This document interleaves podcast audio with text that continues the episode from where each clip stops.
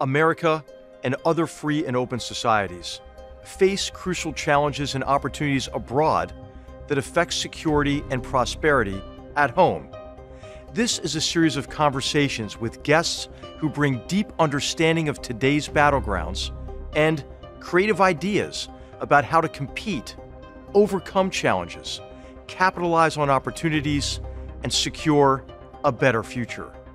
I am H.R. McMaster. This is Battlegrounds.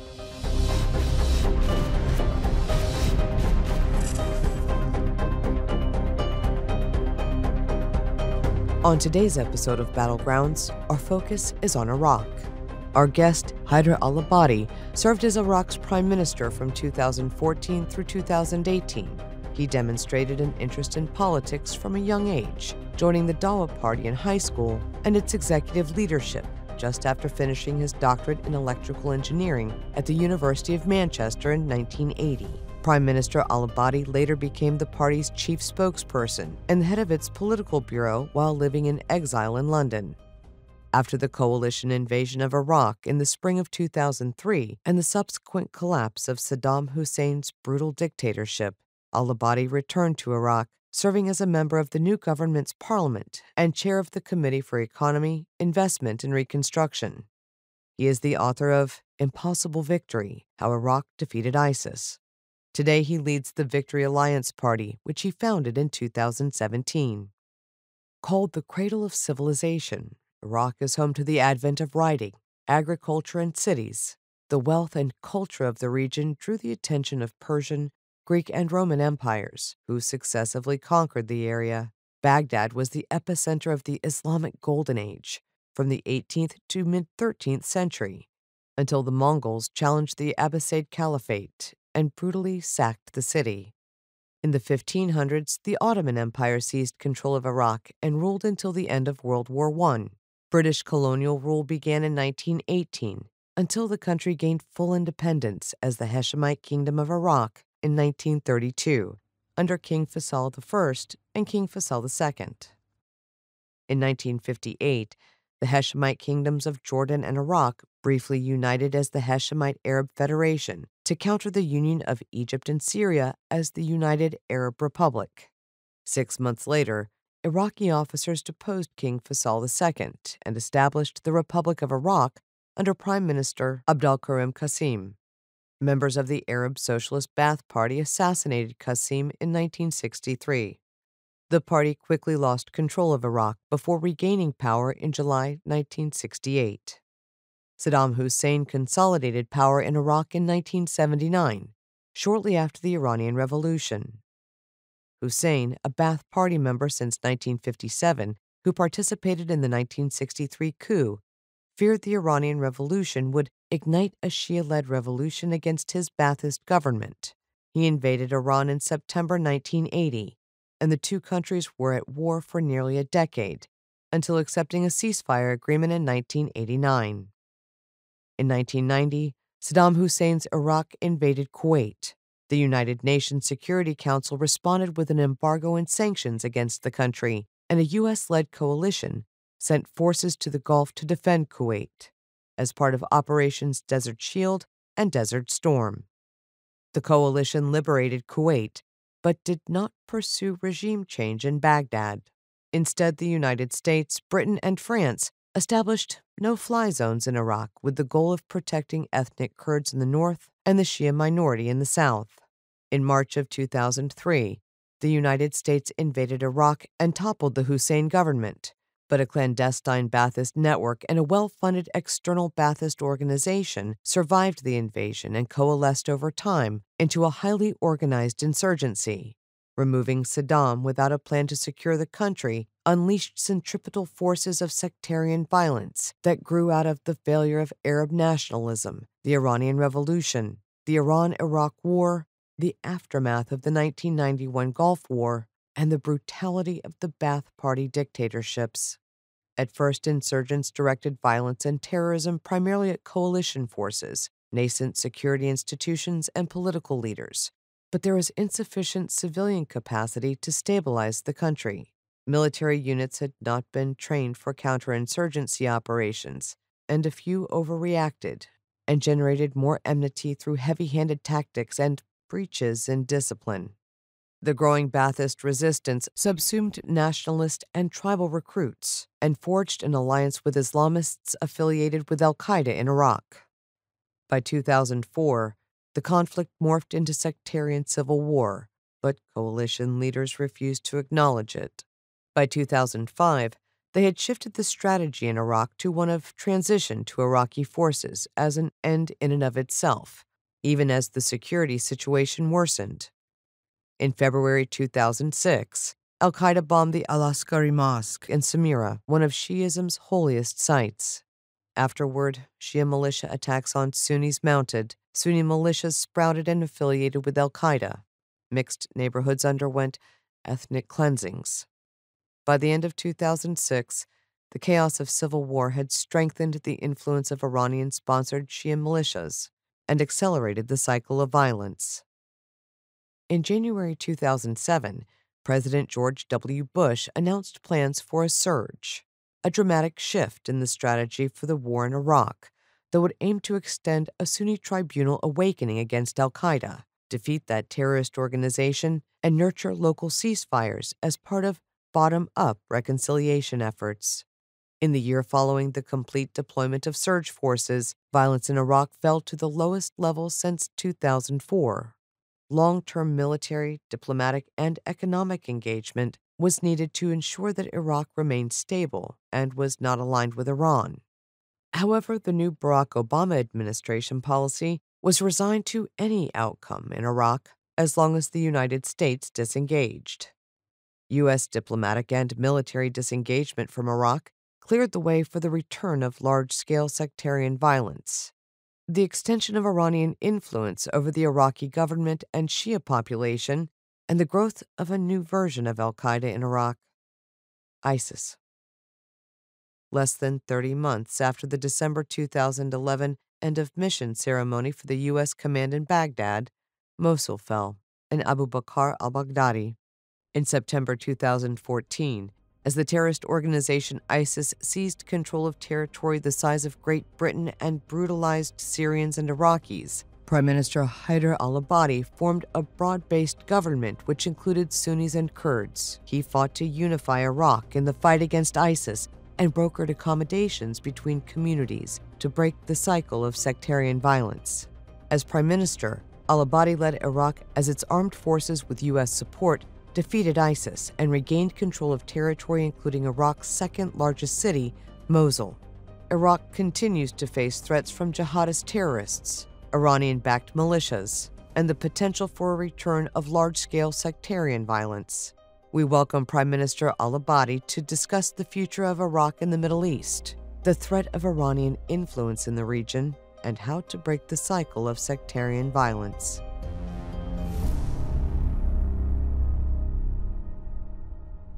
Prime Minister Haider al-Abadi, it is wonderful to see you. Marhaba. Welcome to Battlegrounds. And, you know, it was such a, a pleasure to get to know you in, in, Iraq many, many years ago, the work that we did together in Nineveh province and Tel Afar, and then to see you again when I was National Security Advisor and you were serving at Prime Minister as Prime Minister at a very, very difficult, challenging, harrowing time uh, for Iraq. You're a great leader. Welcome to Battlegrounds. Great, great to see you. Well, thank you very much. Uh, it's great to see you again. Although when we met, uh, probably it wasn't the best times for Iraq at the time. Al Qaeda was very active. Uh, there were a lot of killings, a lot of bombings, a lot of terrorist activities. But I think we are here now. Well, and, and I was I was grateful for your work and and and uh, then then Mayor Najim, now Governor Najim in, in Nineveh province, the work that you did to, to foster accommodation between various groups in Iraq, reconcile people, and and reduce support for the the terrorists, the Takfirin uh, associated with Al Qaeda, and the, the various militias that were feeding this cycle of sectarian violence. And you know, Prime I'd like to just ask you a little bit about your personal experience to share it with our viewers because you know you went through a lot of difficult times. You grew up in difficult times in, in, iraq. You you lived under under the the terrible oppression of of saddam hussein's ba'athist regime. Your family suffered tremendously from that. I remember when you returned to iraq and when i first met you was in april of 2003 i think and you went to the prison with your mother in the hope that you would find your brother there, and, and you found out that he had been he had already been murdered uh, by the regime. So, could you just talk about your experience in Iraq up to the point of of of, of the the attack into Baghdad in 2003 and the elimination of the Ba'ath Party regime? Yes, I remember that moment when, uh, of course, although my brothers they were arrested in uh, one in 1980 and the other one 1982. Uh, but we always thought, because we never heard anything about them. So we thought uh, they are in secret prisons. We were hearing a lot of rumors. They were held in six prisons. Uh, some people will leak to us some information here or there. And uh, we assumed they were there. But uh, I remember April 2003, I was watching, uh, I was watching a TV program at the time. It was from Six, the prison of Saddam and they showed the document with two of my brothers uh, being executed in 1983. Oh. See, although that was 20 years earlier then, but to us, to me, and to my mother and other brothers, it as if it happened now, because we just found out now. Uh, and of course, it was uh, much more uh, uh hurtful when you try to find their graves, but there is no trace. There's nothing. Either these documents been uh, been um, damaged or they've been hidden. Uh, I know the regime usually keeps a detailed description of whatever crime they did, uh, similar to what Hitler was doing. I think they would document all the, their crimes for their own reasons, of course. But uh, of course, we, we reached a dead end where we couldn't find their graves. But anyway, they, was, they, they were buried somewhere there. I know they were buried in Baghdad.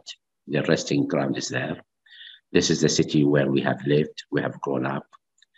Uh, but we have to put all of this, uh, uh, I think revenge will never help us. Vendetta will never help us. But we have to be careful that what happened before is never going to be repeated we shouldn't allow dictators and oppressors to govern the country anymore. We should work very hard and we shouldn't become oppressors. That's why when I become prime minister, my, my fear number one is to become a dictator. You see, you see, power can corrupt people, can lead them to absolute authority.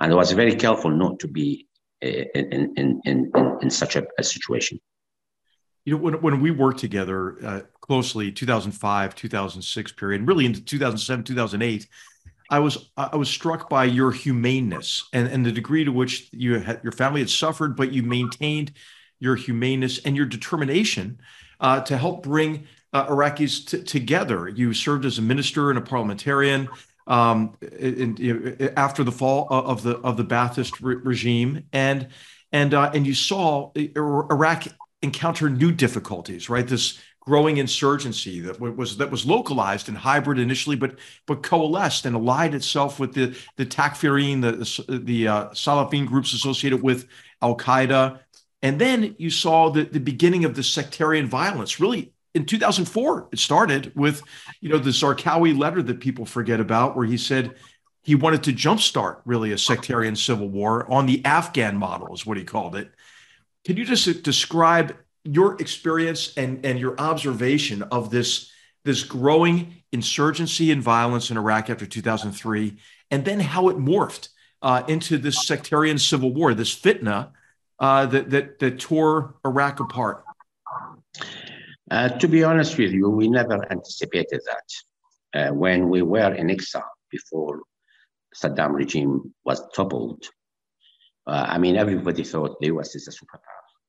They have all the capabilities to control the country, to prevent terrorists from getting in, to, to, to prevent the Baathists from doing whatever crimes they did then later. And nobody has anticipated things will be um, left loose as it is. I mean, we, we, did, we didn't have borders. I remember when I entered into Iraq, there were no borders. You just get in without anything. Even the, the passports were not stamped. I remember I'd seen a, one U.S. soldier uh, holding his rifle. He, his, his, uh, his face was like a tomato because of the hot weather at the time. And, uh, and he was relaxed. There was no confrontation. But of course, uh, terrorists and would be terrorists are not relaxed. They were planning, especially when we know that Saddam has invited thousands of would be terrorists and suicide bombers to the country before his, his demise. Uh, in preparation because he thought he will have a fight. He thought he will uh, lengthen the, the, confrontation with the US and its allies. He thought it, he will continue with this war until he wins it. Uh, but of course, he uh, that led to his demise, and these people stayed in the country. Mm-hmm. And uh, I, there, there are many come. But I look at it like this I know most people have their good side and their bad side. I usually have a faith in the people, and I usually appeal to the good side, good side of these people. And you can win, or sometimes you fail, because if that person doesn't want to follow his good side is up to him. I, I cannot change that, but I can convince them. I can influence them. At least I will not be a reason for them to follow their bad side. If they choose to follow their bad side, it's not me. I encourage them to go in the right direction. That's how I deal, even even with with the people who probably imagine them as terrorists. And we have seen in Tel Afar. I mean, we're meeting with people and we know they have connections with terrorists at the time, but we don't know whether they're in bed with them either sympathizers, either cooperating with them, or are they just in a difficult situation and we're trying to help them to get out of that situation?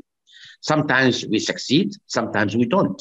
So we have to have that uh, humane, uh, what you call it, humane, which is uh, in line with humanity. I mean, people have both sides in them. Nobody is absolute evil and nobody is absolute angel probably apart from prophets or people who are chosen by God. They are completely different. But uh, we are talking about normal people, and normal people are laying this. So it's not up to us to judge people. We can judge the acts of the people. We don't know what is in their hearts. Uh, some people commit acts which, uh, if they kill innocent people, I think they have to be punished.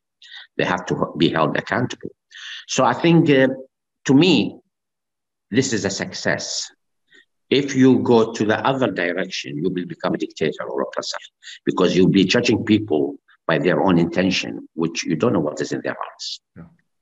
Well, Prime Minister, I, am really grateful for your leadership at a very difficult time for Iraq because I, I felt good in 2008, 9, 10, right? It seemed as if you know the, the situation in Iraq was much more secure. And, and of course, we had you know the contested uh, election 2009 between uh, Prime Minister Maliki remained in office and, and Iyad Allawi. That created some difficulties. You had the complete withdrawal of, of U.S. forces in December 2010, which in retrospect, you know, was premature. But then you also had these sectarian policies, you might call them, or or narrow policies of the Maliki government that I think helped to really start again uh, the the uh, the insurgency and created the belief among some of the Sunni communities in in Iraq uh, that that these Takfirin groups, Al Qaeda, which became ISIS, uh, could could be patrons and protectors of these beleaguered communities.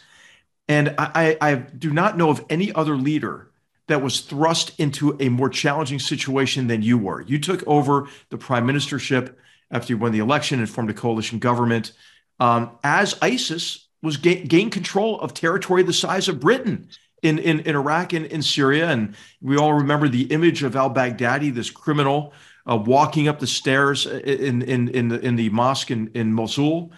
Uh, could you explain to our viewers just what it was like for you to assume leadership under these extremely challenging conditions and then and then what you did uh, to begin to deliver what you call the title of your book to deliver an impossible victory uh, over these Takfirin groups yeah, it was catastrophic. In a sense, if you talk about military sense, we had uh, something like six division would completely uh, uh, collapse. And uh, we are talking about figures now. Uh, but this is only part of the problem. The other part of the problem is we have many other divisions. They may have lost 30%, 45%, but these 30% are vital for their for them to function.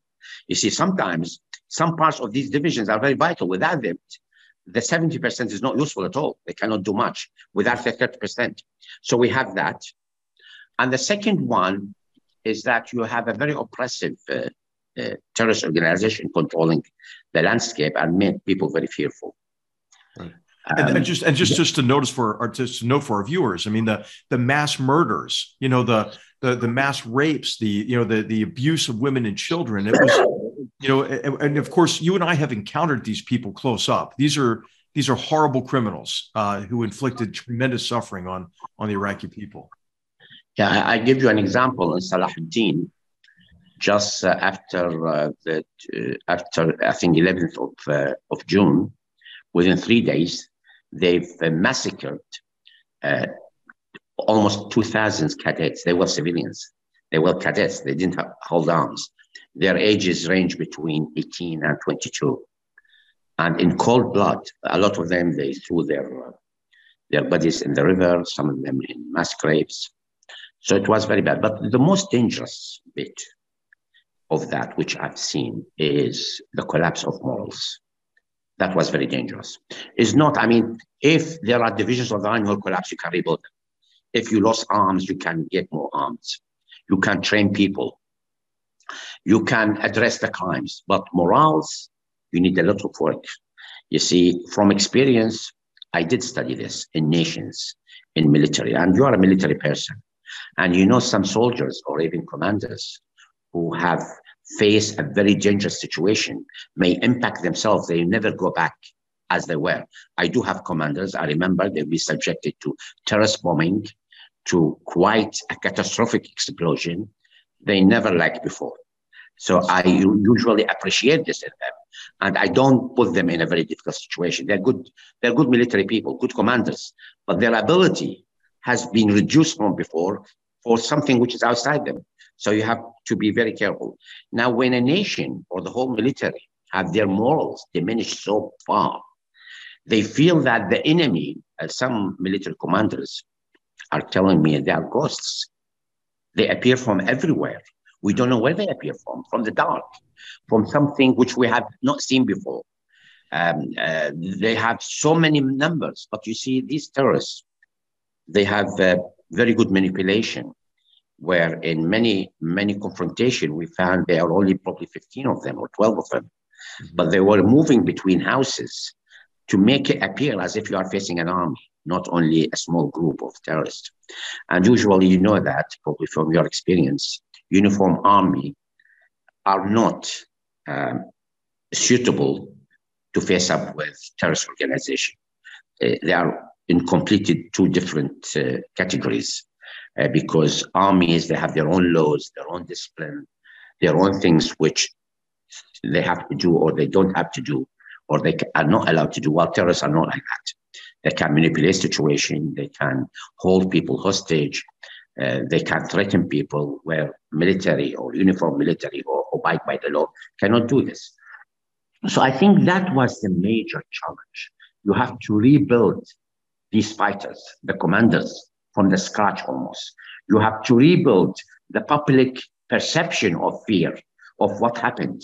It's not easy, especially when I know the level and uh, the, the, the, the, the collapse which has happened, the damage which has happened. But sometimes you cannot tell people the truth because even they will be more uh, down in their morals. And you have to face it your own. You have to rebuild it own. I think that was the challenge number one. Challenge number two, uh, as we've uh, talked before, I mean, terrorists, they cannot succeed without uh, a base of support.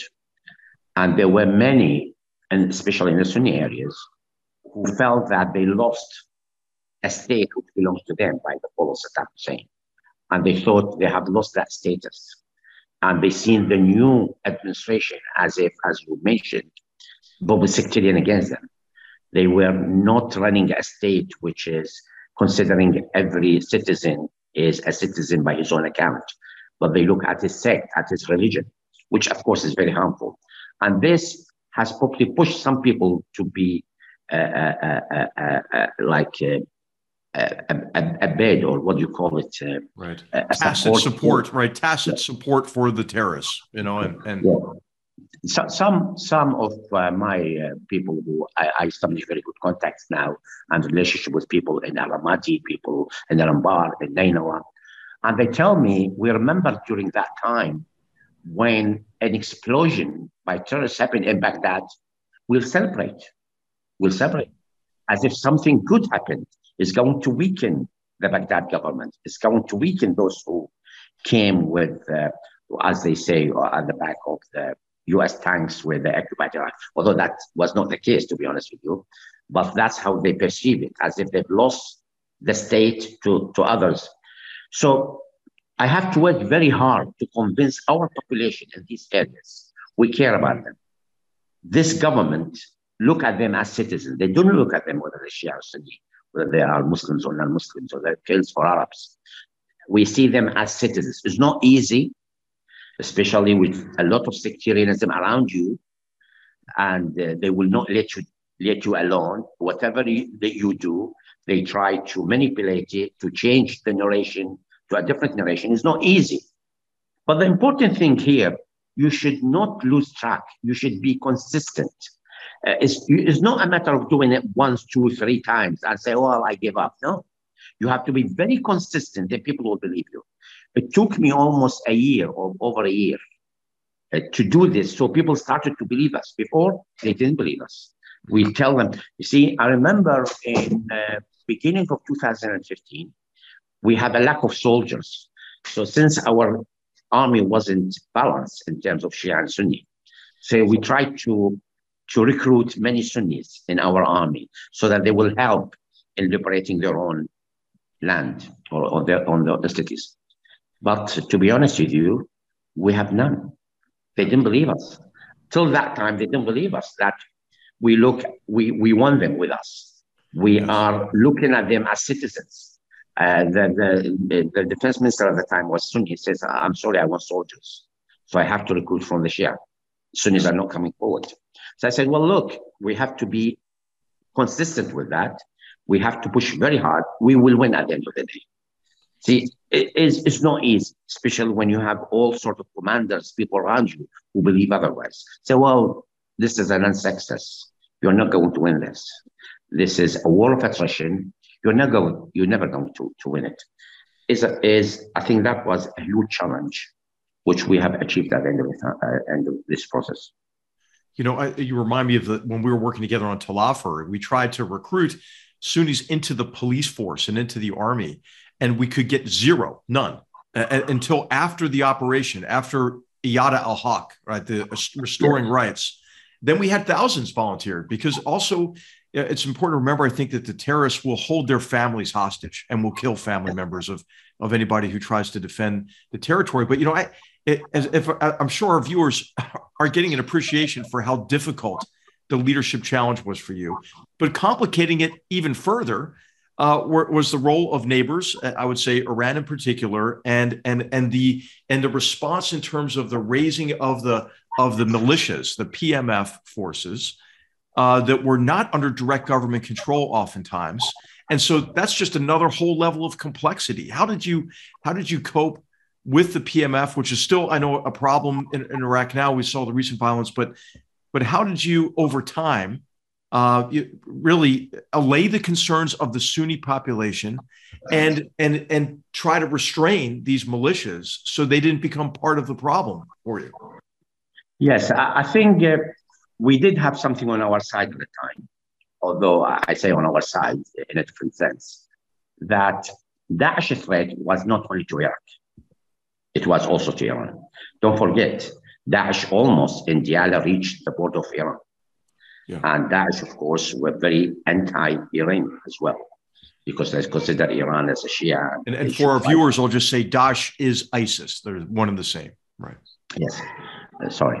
And uh, so the Iranians really felt threatened. I mean, this is a real threat to them. It's not, they cannot manipulate it. It's very dangerous. Uh, they cannot allow it to spread. So I think in their own heart, they were very eager to get rid of, to fight them. So I think that was on our side, that we can use their support in fighting against Daesh. Yes, I, I agree. The Iranians have uh, had, a, a, a, I think, a, a, massive history. I mean, very, very astonishing history as a Persian empire which goes back probably 2000, more than 2000 years ago. although it has become a Muslim state, I think, like uh, maybe 1,000 years ago. And then it is transformed to Shiism. I think 500 years ago, it was a Sunni state. But still, I think uh, is, a, is a great empire. It has a, a great uh, history. So I think uh, how they govern is this. That's how they see things. In order to protect their kingdom, they have, must keep others busy.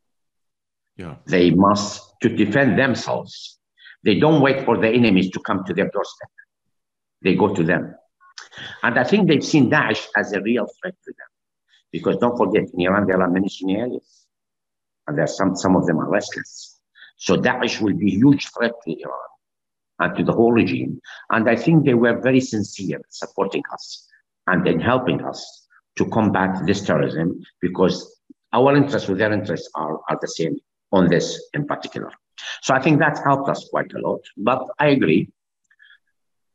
They wanted leverage as well. I mean, this, uh, although this is a threat to them, but it's an opportunity as well. And I reckon every every country who have uh, who have uh, uh interest, I'll, I'll probably I'm not saying a secret, but one of the one Iranian leader, and I was talking frank with him. Do you really feel that the U.S. presence in Iraq at the moment, where I mean, the U.S. didn't have many much for, many forces during my time. They were only helping Iraqis to fight. They were not even fighting on the ground. And I told him, "Do you really feel the U.S. presence in Iraq is a threat to you?" He said, "No."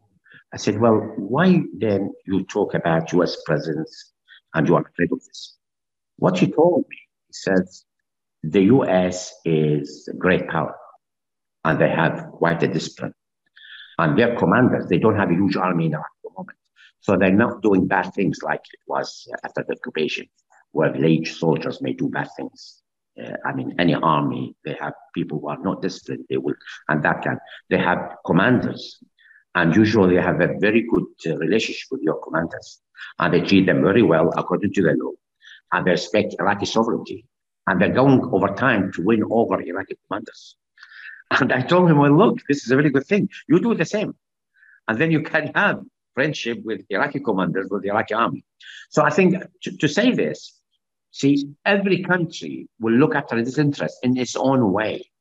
Yeah. While the US have that doctrine, well, the Saudis have different doctrine. They think they buy people by their own money. The Turks will appeal to the people who have uh, Turkish origin or who are Sunni, close to them. Yeah. And the Iranians, they do the same. See, each one will do it according to his culture, according to the things he's doing things with it. But here in Iraq, the thing is, you have to understand what others think. I think sometimes you have to put yourself in their shoes to understand why they are doing this. Otherwise, I will end up like uh, dealing with like uh, a deaf argument with yeah. somebody who has different understanding from me. And I think uh, sometimes I know myself, I have the ability to be in the other side shoes, to see things from their perspective. I may disagree with them completely, but at least I can understand him. And I know how to deal with him without giving in, without giving in about Iraqi interests, about Iraqi sovereignty and other aspects.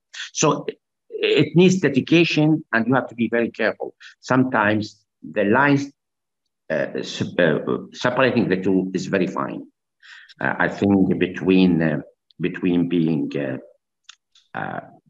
loyal to your country or between being loyal to another country. Sometimes the line is not clearly defined. You have to be very careful. And I'm, I'm sure you are, as a military commander, you have been through this. Uh, but uh, to me, you have your own uh, values. Mm-hmm. And you have to keep these values under very tough situation. It's not easy for a commander or a leader to do this.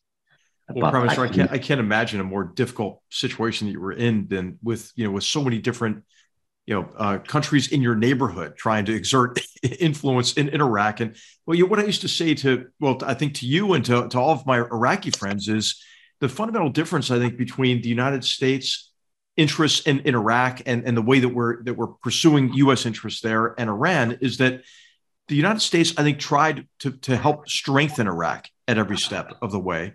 And I do think that the Iranians are trying to keep the Arab world perpetually weak and enmeshed in conflict with the support for, you know, for, for the PMF site militias in Iraq or Houthis in Yemen or Assad's proxy army in, in, uh, uh, in, in, Syria or Hezbollah, you know, in, in, in, um, in, in Lebanon. So I think that just complicates it even more for you.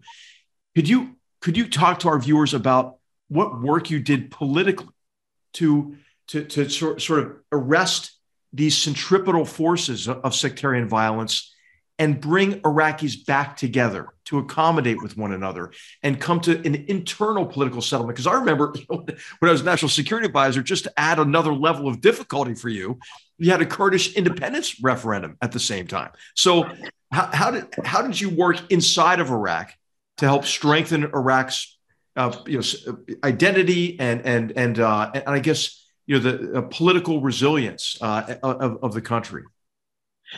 Well, A, you have to be very focused on what you want to achieve. And B, there were there will be many political players who are trying to push you off track. You have to be very careful. Maybe uh, because I was patient, I was not replying to their own provocations. And maybe a lot of things, uh, uh, you see, people sometimes they look at you as a leader.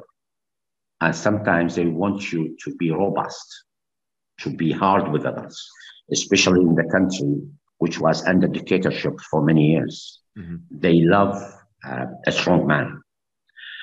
I was a strong man at the time. I was fighting terrorism.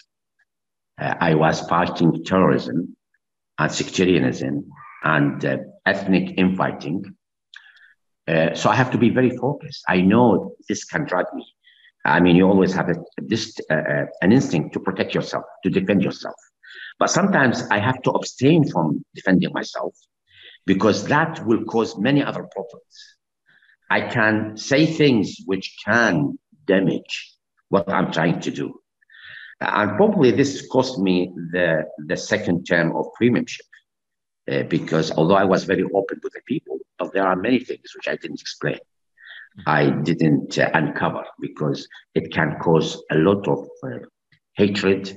It can cause a, a, lot of problems and friction, which will take me off the track. What I'm trying to do It's tough, it's hard, uh, but this is, I think, I consider my strength. To me, I have a, a dedication when I was first nominated to become a prime minister, I said my number one uh, duty is to liberate the country from ISIS, from Daesh. I didn't mention any other thing uh, because we, uh, don't forget, at that time, we almost lost our country. Yeah. Every thought that Iraq has gone. And many people were preparing they, to leave the country. They thought there's no future. Daesh will come to the south will separate the country and divide it. And a lot of people thought they have to make, they went to Syria, some people went to Iran, some people went to Europe. The, the, the trend in immigration was so huge. I only managed to reverse that in 2016. People were coming back because they've seen that ah, the entity of the state is there. We're not going to lose it. So at that time, that was a goal, a main goal, a main objective in my policy. I don't want to go off track on that. That was still dangerous even in 2016, 17. Don't forget, yeah. Daesh or ISIS is very lethal. You shouldn't underestimate it. It's like, uh, uh, what do you call it? I mean, um, is something which you may damage 50% of it, yeah. but the other 50% will be very lethal. It can come back they can multiply. It's an ideology, it's bad ideology, false ideology, but it's very powerful.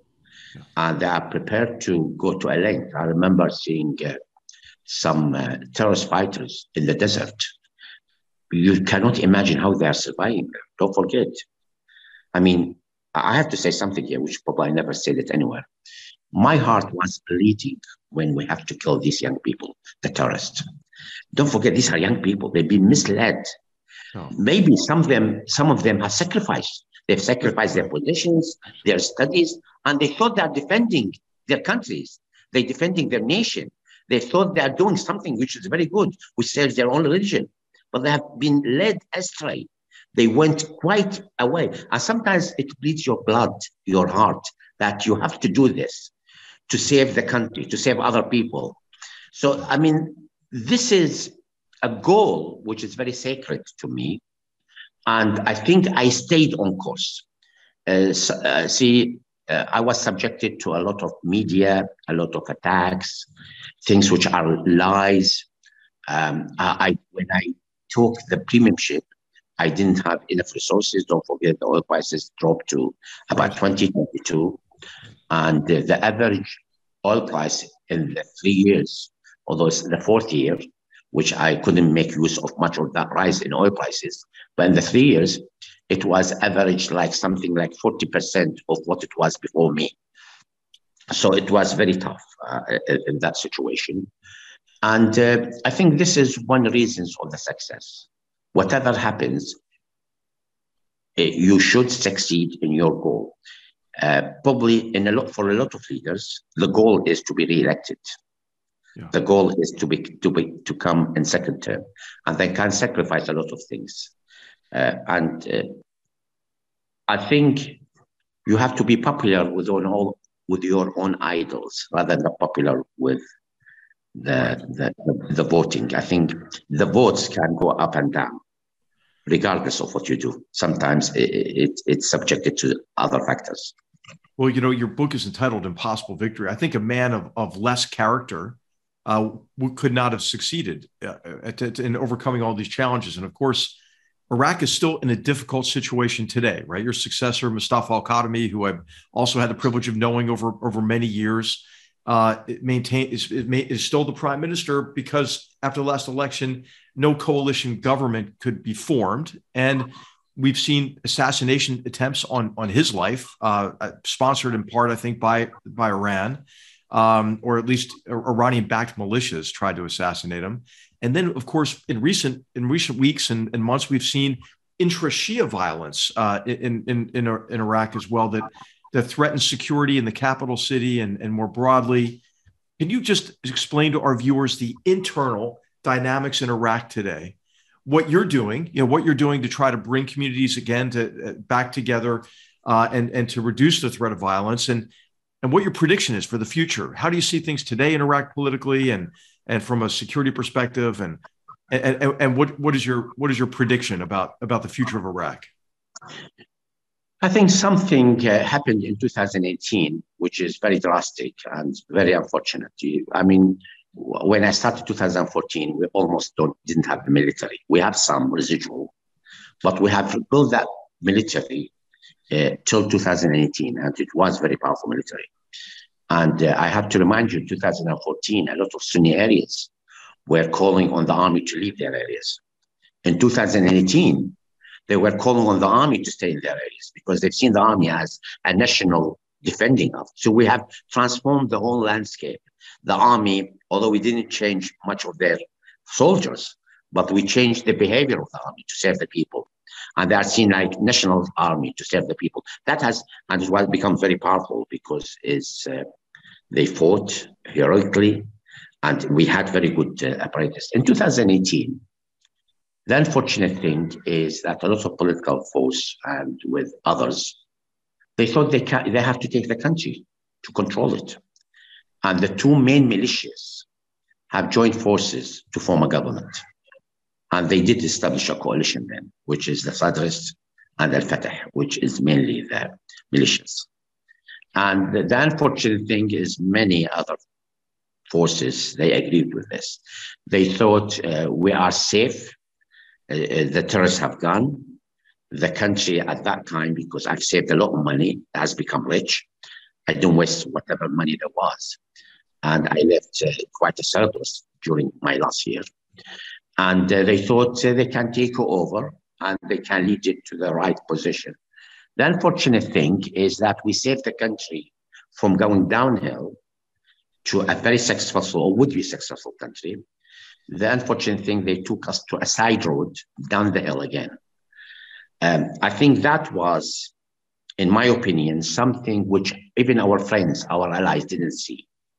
Uh, they thought uh, they did, didn't look at it as it is. They thought it's okay. It's a coalition government. But that coalition government, I did, I did give a warning there.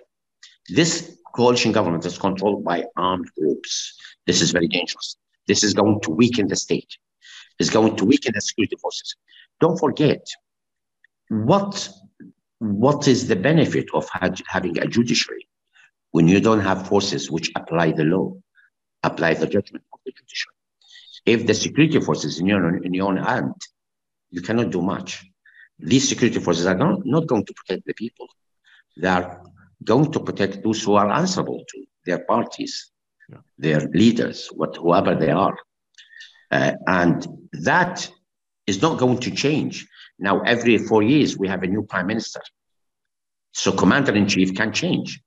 But these leaders of these groups are not going to change. that for life, almost. You know, I mean, in, in, in our region, yeah. uh, politicians stay for life almost. Like religious leaders, they stay for life. Okay. so, so, so, so this is a problem. A problem which happened in 2019 and it's continued.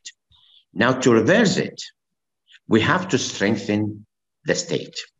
Of course, uh, I'm not calling to fight against armed groups inside the country because these armed groups, they have politicians, they have members of parliament, they have influence in the state. It's a lost case if you fight against them.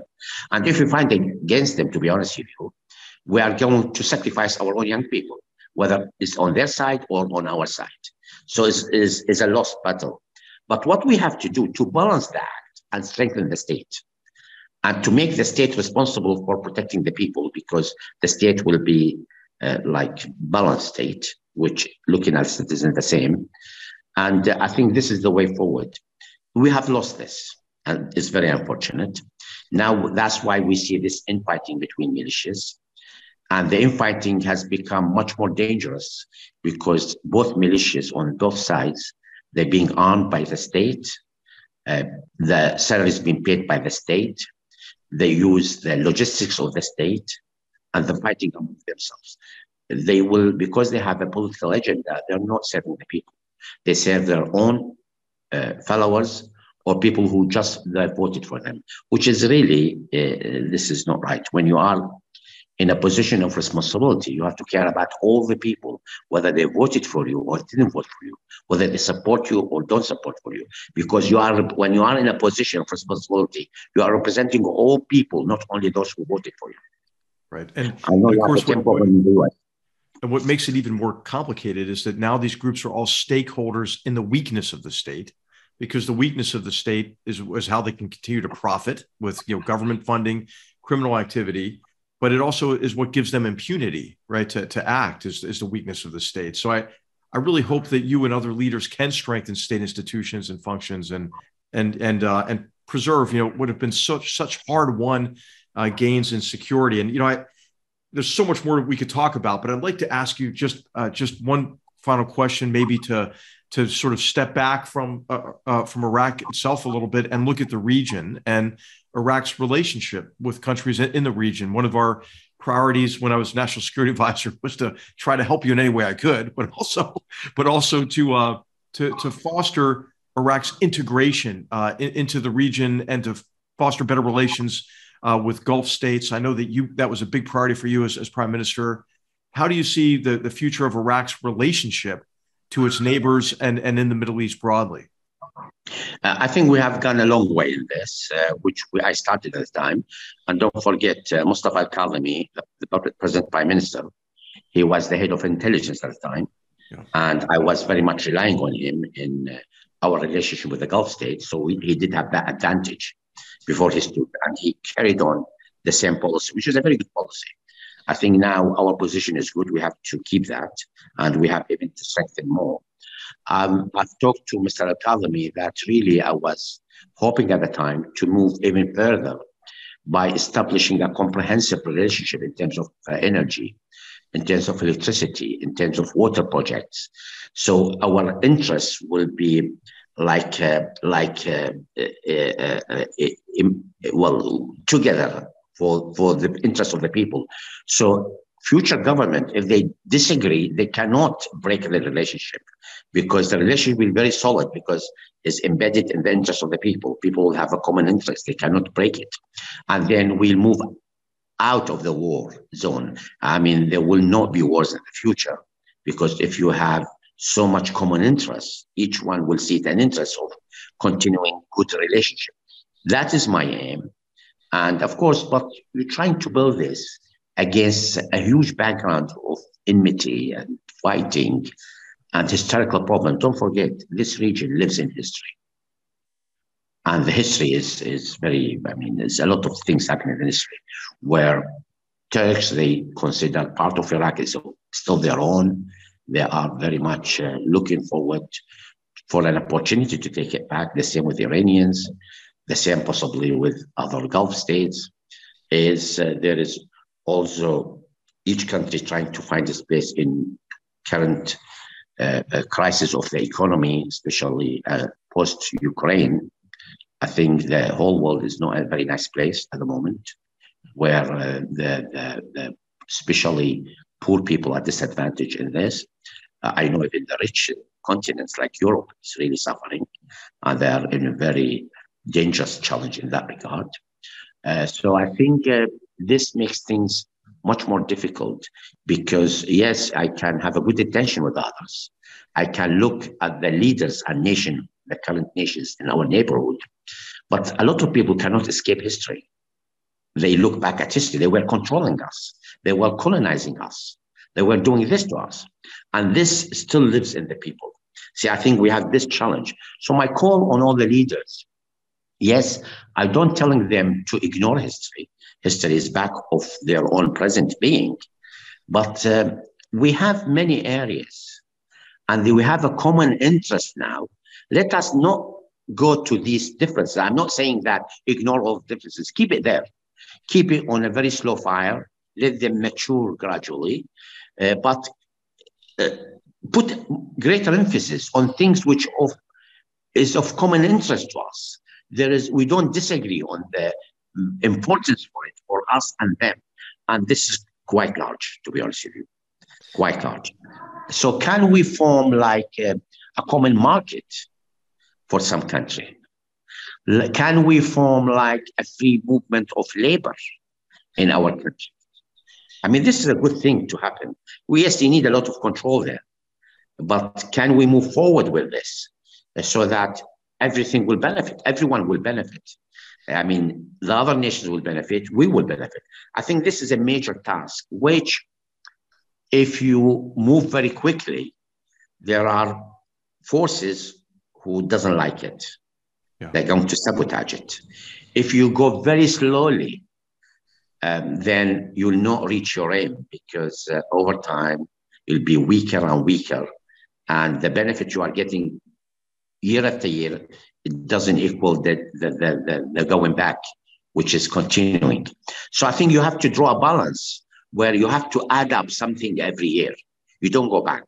You have to build every step, every corner, every block, and you have to move forward. Even there are small things like allowing uh, contractors to work in, in, in both countries. I mean, that's a huge step if you do it. Uh, it, it can start something of common interest. You see, money, you know, money doesn't know sect, doesn't know religion, it doesn't know ethnic origin. You, you can see black and white people work together if there's an interest in the money. But when, when they go to their probably ideological differences, they cannot work together in, in that regard. so interest and money can bring people together. Right. Well, I, I, think this has just been a tremendous discussion. I can't thank you enough. You know, one of the themes of of this uh, uh of, of the series is strategic empathy, is the term that we use. We borrowed from a historian named Zachary Shore, and the idea is to to view complex challenges and opportunities from the perspective of others. You've helped us do that because I think you're a fundamentally an empathetic person, and I'd like to just give you the last word. Is there any final thing you'd like to say to our to our viewers? Yes, I think we have uh, many challenges in the world at the moment. I have to remind you, I know sometimes uh, you have this in the US and other countries where you concentrate on your own affairs. Say, hell, it's got nothing to do with us, what's happening in the rest of the world.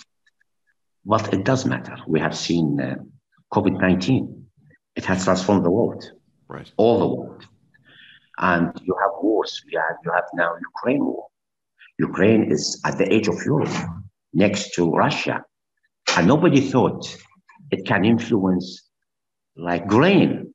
It can influence prices of many commodities for all the people. It can influence energy. I mean, come on, this is a small country, probably smaller than, well, in, in areas larger than Iraq, I think, but in population it's, is, is close to Iraq. But it has impacted the whole world. So you cannot separate things. You cannot live, I cannot live with an isolated borders, especially uh, I have to bring attention to uh, social media, which I'm very much supportive of uh, free speech, of free media, but it has become very dangerous. People with conspiracy, people with the know-how can manipulate many nations, can manipulate many people. I know it will come at the end to a balance, uh, but I think we have to do something about it is it's become very dangerous. It can lead people to a different direction where they do where they want. Uh, now, I think uh, democracy is at threat. I believe this. Uh, you have uh, to look at the US at present. You have to look at Europe, where the far right are winning in many areas. Um, uh, you know that uh, the war of Ukraine is an aggression on a sovereign nation uh, and uh, I think uh, the Russian leadership should be punished. That's what I believe in. but you see the opposite. I mean, the Russian leader probably is managing to cause more damage on Europe and to influence waters in Europe, higher oil prices, higher energy prices. And I think, and this has been utilized by the social media. This is the danger. I'm not calling on curtailing the social media, but I think people who are caring about people at large, humanity at large, must do something about it. I think we have to support the truth in the social media. And we have to minimize lies and manipulation in the social media. It's dangerous. It's like uh, arms. You can give arms to people who are caring, but you shouldn't give arms to people who are killing innocent people. I think it's the same thing. Speech is a power if people use it in telling lies, manipulating others in the wrong way, it's dangerous. It can cause wars. It can cause enmity. It can cause divisions. It can cause civil wars in such society. So that's my last statement. Thank you. Prime Minister Al Abadi, thank, thank you so much. I think education is a big countermeasure to this disinformation, and you've helped educate me uh, and and and our our our audience. And uh, I can't I can't tell you how good it has been to see you on behalf of the Hoover Institution. Shukran, and uh, thank you for being with us and and uh, and and and and for giving us really a very wise perspective, uh, not only on Iraq uh, but but also on on our world. Thank you. Well, thank you very much. Good. Our uh, friendship has lasted now 17 years or probably 20 years almost. That's right. That's right. Well, I'm, I'm not going to say goodbye. To say until until next time. And thank you for your okay. leadership and, and thank you for for joining us uh, on Battlegrounds. Well, thank you. Inshallah, looking forward to meet you again. Thank you. Masalama. Masalama. Bye. Battlegrounds is a production of the Hoover Institution, where we advance ideas that define a free society. For more information about our work, to hear more of our podcasts, or view our video content, please visit hoover.org.